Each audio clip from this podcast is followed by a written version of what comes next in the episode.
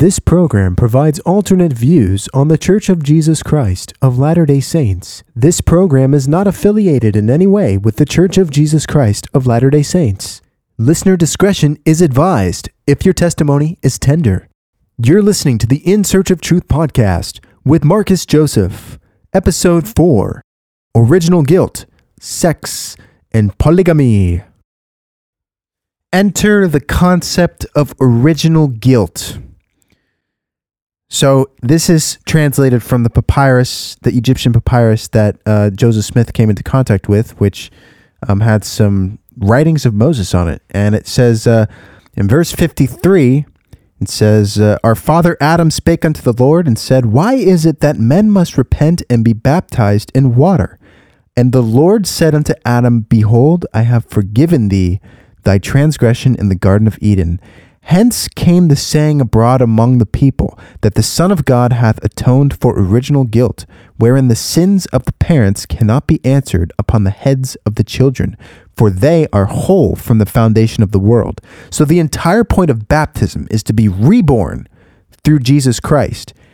Because when we are born from our ancestors, we inherit curses upon curses. We inherit the curse of Adam and Eve's transgression, which causes men to become devilish and sensual and carnal in, in all of the worst ways, right? Um, that causes us to have greed and envy and desire murder and all kinds of sexual sin. That's where all of that comes from. But when we are reborn through Christ, it's a literal rebirth. Our lineage no longer traces back to our ancestors we trace our lineage now back to being children of God, children of Christ. We're whole from that foundation, is what it means. That we honor our ancestors because we are commanded to honor our fathers and our mothers is true. But we no longer are hostage to their mistakes as we're baptized and become children of God and children of Christ. To unite our body with who our spirit already is a child of. Now, because then baptism becomes the only salvation from these curses, it is imperative that the baptism you are baptized with has the proper authority from God. Because if you do not get baptized with the proper authority from God, it will not remove the curse of Adam from you. It will not remove any curses which your ancestors have had. It removes none of them, and you are as though there has been no redemption made still. Now, I know what you're thinking, but Marcus, there's so many good Catholics out there and so many good uh, members of different churches and evangelicals and all these people. And yes, I am not denying that. But if you are not truly reborn through authority, you will have to work 15 times harder, in my opinion, you to keep yourself running from the mistakes of your ancestors and from the mistakes of Adam and Eve.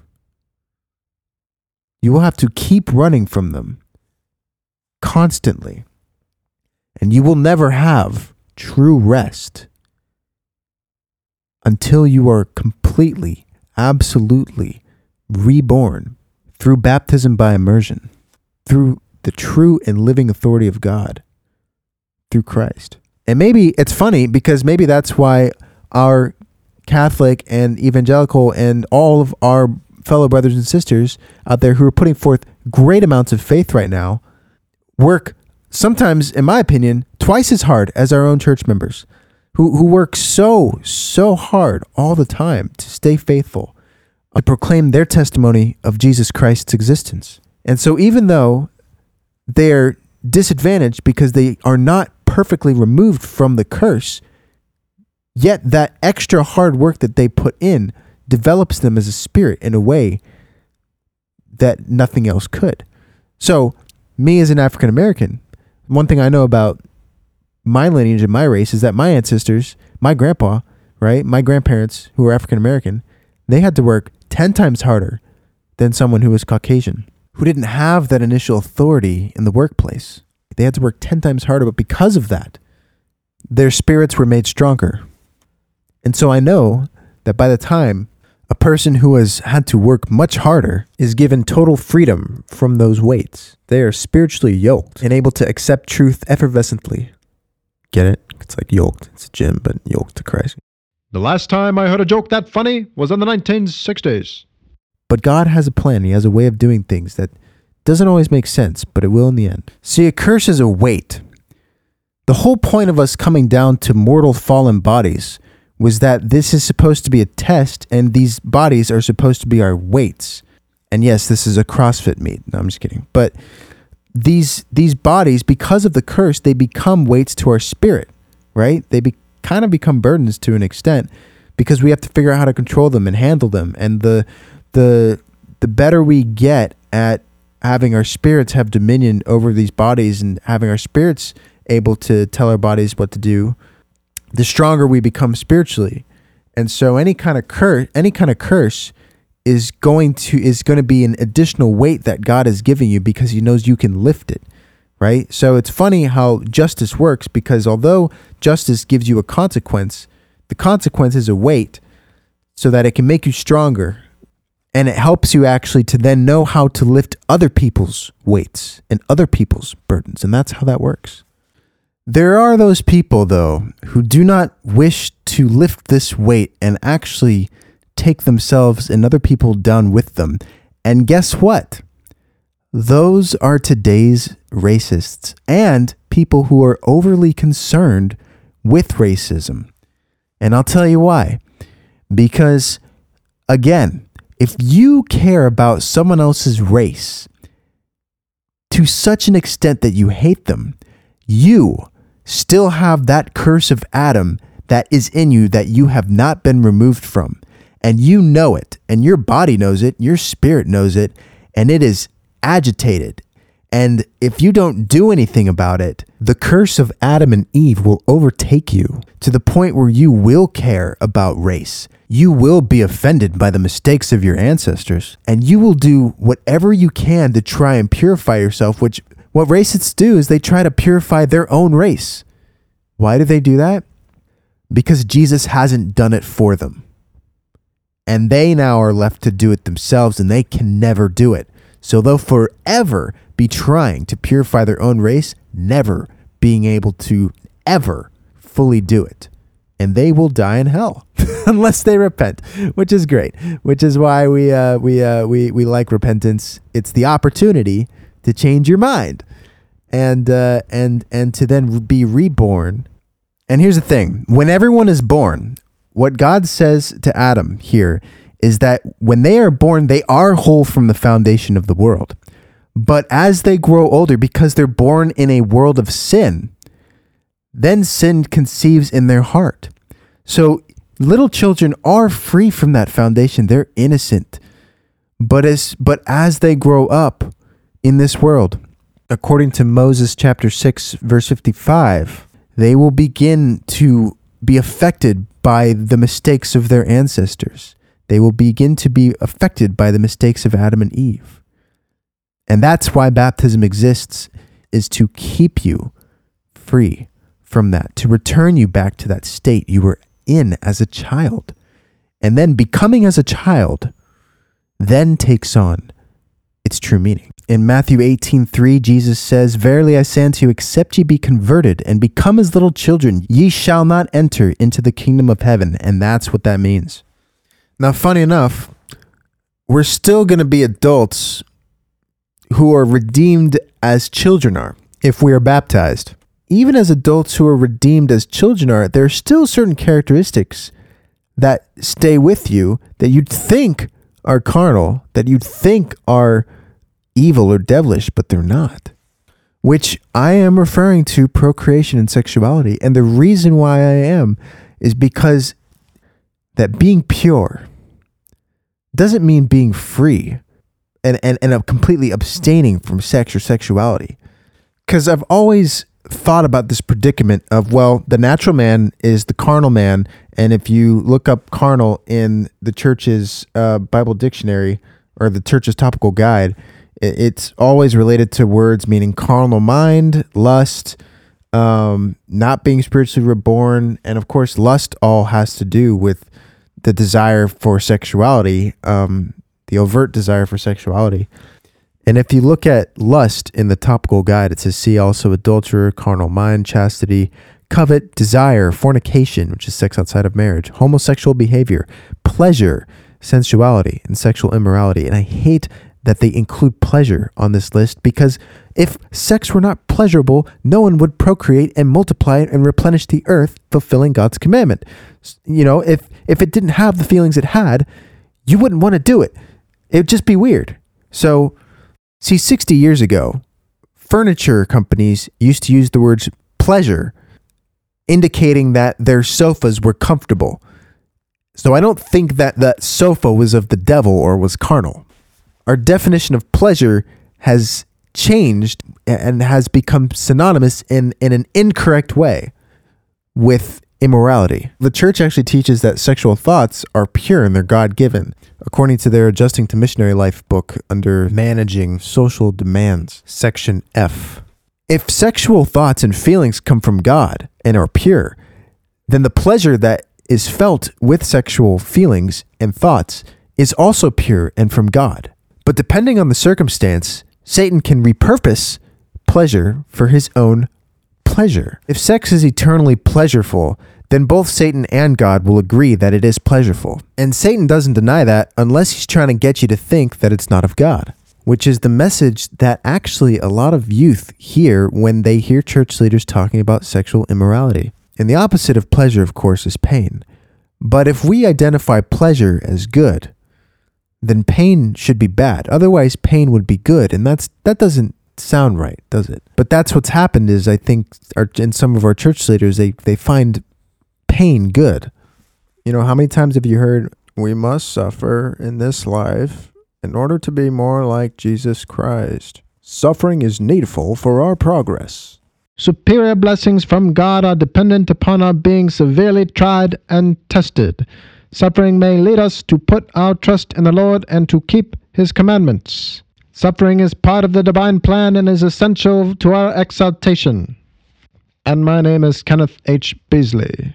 Excerpts from my talk, What is the Purpose of Suffering? Hi, I'd like to order one victim mindset, please. If trust is built on suffering, then I've got a great relationship with my abuser. Look, I get it, all right? It's like you fall down, you hurt your knee, you want to go back to mommy okay? And then you do it again and you want to go back to her again. But there comes a time when you just need to avoid the rock that you keep tripping over. But yes, tragic circumstances and empathy does trigger oxytocin, which increases bonding and trust. I agree. And really, the only benefit of pain is knowing what good is. It doesn't change the fact that pain is bad. See, pain can also be an indicator that good is forming, um, if alongside good forms pain. But they still have to be separate in order for either to exist. Like if you have a growth spurt, there's pain, but it's good because you're growing. Still gonna hurt like a you know what though. So what about these desires, right? The desire, the need to eat food. If we don't eat food, you know that I mean, food is uh, a part of this cursed land, right? Is sex also a part of this whole cursed thing? And yet we know it's God given. So when you're free from, so when you're spiritually reborn, you still retain the characteristics of needing food, and honestly needing sex, needing to procreate, needing to recreate. If we don't recreate or reproduce people, um, God can't do his work. It relies on us creating more people. His work does. So then, how do you avoid the natural man? How do you put off the natural man? And what is the natural man then if you still retain those several characteristics, even after being spiritually reborn? And not only that, in my opinion, it comes in more abundance because now you're married to someone. God has commanded us to multiply and replenish the earth. And so it's like He wants us to have kids. He wants us to have lots of kids. And that's a sensual thing. That's a very sensual thing. There are all kinds of senses involved with that whole process, um, both spiritual and definitely, obviously, physical. Pure just means it's from God. I think, and it's that it's directly from God. And if sexual feelings are directly from God, then this body, even though it's cursed, it still comes from God. Maybe not the the cursed characteristic of it that it dies, but the advent of a body comes from God. The design of the body comes from God. And so when we are resurrected, we'll still retain the characteristics and the designs of God in it. Maybe that includes procreation, maybe that includes sexuality, right? So so we really have to understand too what pure means. And if you're struggling to keep your body pure, and if your body's not doing what you want it to, and your spirit doesn't have that dominion over your body, even if you're baptized, perhaps ponder this. Your body is like a child. It will only do what you want it to if you treat it with love and kindness. I do want to touch on the subject of polygamy just a tad uh, because we're trying to start a riot here. So uh, I have to talk about this. After reading uh, an excerpt from the church website, an article on polygamy going into more historical depth, which is titled Plural Marriage and Families in Early Utah, and it can be found on the church website, uh, churchofjesuschrist.org. One quote that stood out in talking about all of the conditions of polygamy was this quote church leaders taught that participants in plural marriage should seek to develop a generous spirit of unselfishness and the pure love of Christ for everyone involved. For being open and honest about plural marriage, you have one guy at the center is able to have sexual relations with multiple women. Now, of course, we see this today. People glorify it and they talk about it in shows. In Thor, Love and Thunder, Zeus makes a reference to Thor missing out on an orgy, even. So, so clearly, deviant society is a fan of that, right? But whose idea was sex? Was it man's? No, it was never man's. And it definitely wasn't 21st century man's idea. It was a heavenly father's idea from the very start.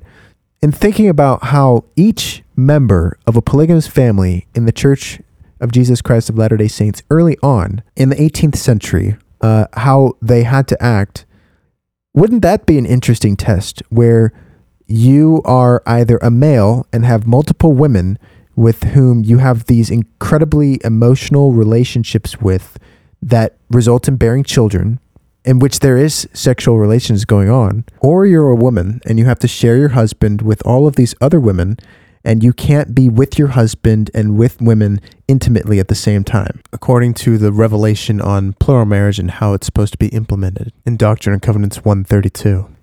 And yet, to have that with multiple people and still somehow try to love them means that you have to actually overcome your body's natural impulse to become sexually selfish, where, where you're clinging to someone and you only want to cling to them and you don't want anyone else to cling to them.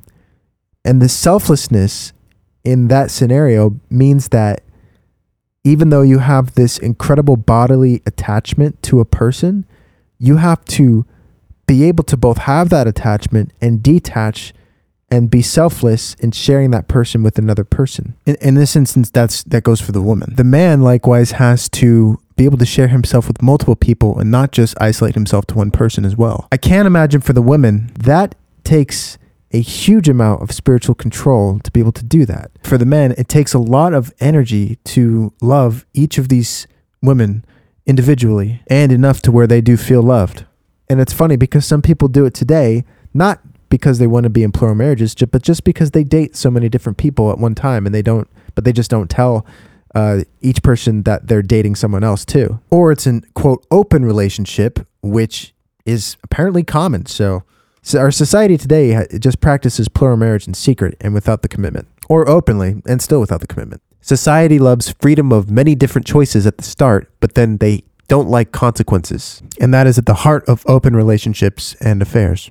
And in this article, it says that many of the participants of plural marriage, even though it was a test of their faith and a very difficult test, it was one of the greatest blessings they've had. There were multiple people who had spiritual experiences that confirmed to them that it was the right thing to do um, at that time.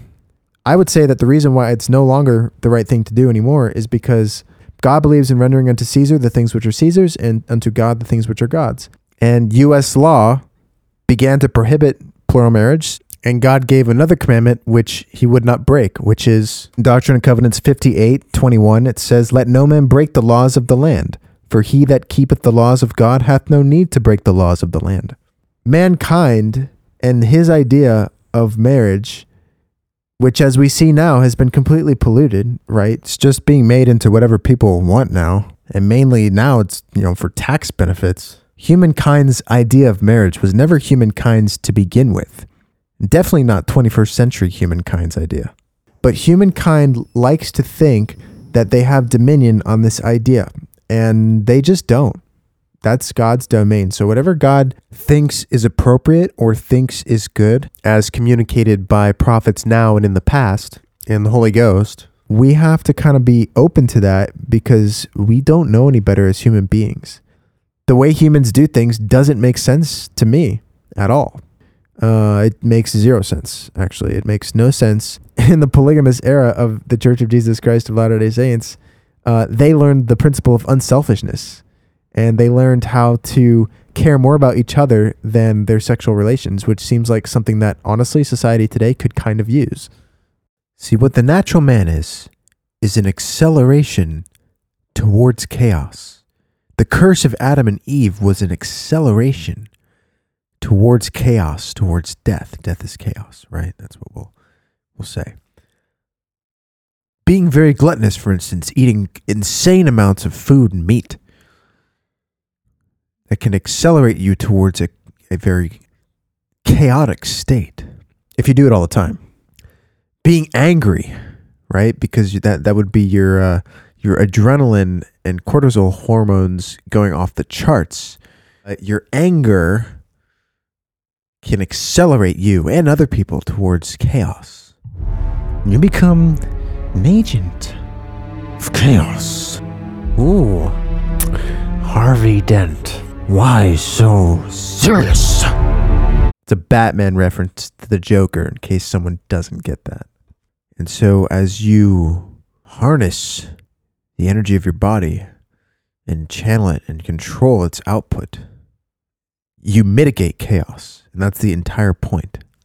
Because otherwise, your carnal friends, they'll eat each other. See, I'm not a monster, I'm just ahead of the curb. If we then take this lens to sexuality, sexuality is creation, it's not chaos. But it can become chaos if sexuality happens in a circumstance that leads to chaos, such as adultery, such as fornication, those different instances that can cause complications in relations that definitely leads to chaos.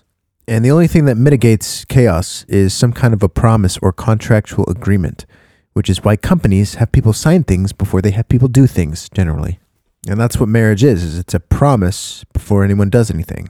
I mean, you can just look at your spouse as a new contractor in a way, and you're manufacturing babies, investing in offspring. It's a monetary asset on which there's very little to none ROI monetarily. If anything, it's. And on which you spend your entire life savings together. So, yeah, I would like a contractual agreement before I invest in something like that. like if someone comes up to me and says, I'll redo your patio for free in exchange for love and they invest a lot of resources into it. And he's like, oh, no, no, don't need a contract. Don't need a contract. I'm going to just wonder what's this guy in it for? Does he just like my face? Maybe he's not here legally. Either way, I'd like a contract. And it sounds like he likes my face. And if I break his heart, what's he going to do to my patio? So contracts are great to mitigate chaos. And in church or marriage, we call these contracts a covenant. Like, would you just create something and then just let it go to chaos? No. See, that's the creation of chaos. And that's actually the essence of masturbation. And that's why that act is empty, because you're just feeling, but you're not creating anything that will last. There's no contractual agreement, and that's probably why it appeals to so many people, because you get something without a contract. It's just, it's like normal Spotify. It's not Spotify Premium just Spotify with ads. Yeah, you get it for free, but you have to watch a lot of ads. You know, it's limiting.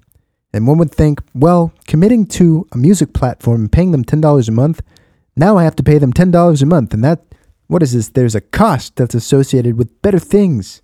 But when you enter into that contractual agreement with Spotify, you now can unleash the full power of Spotify's endless playlists.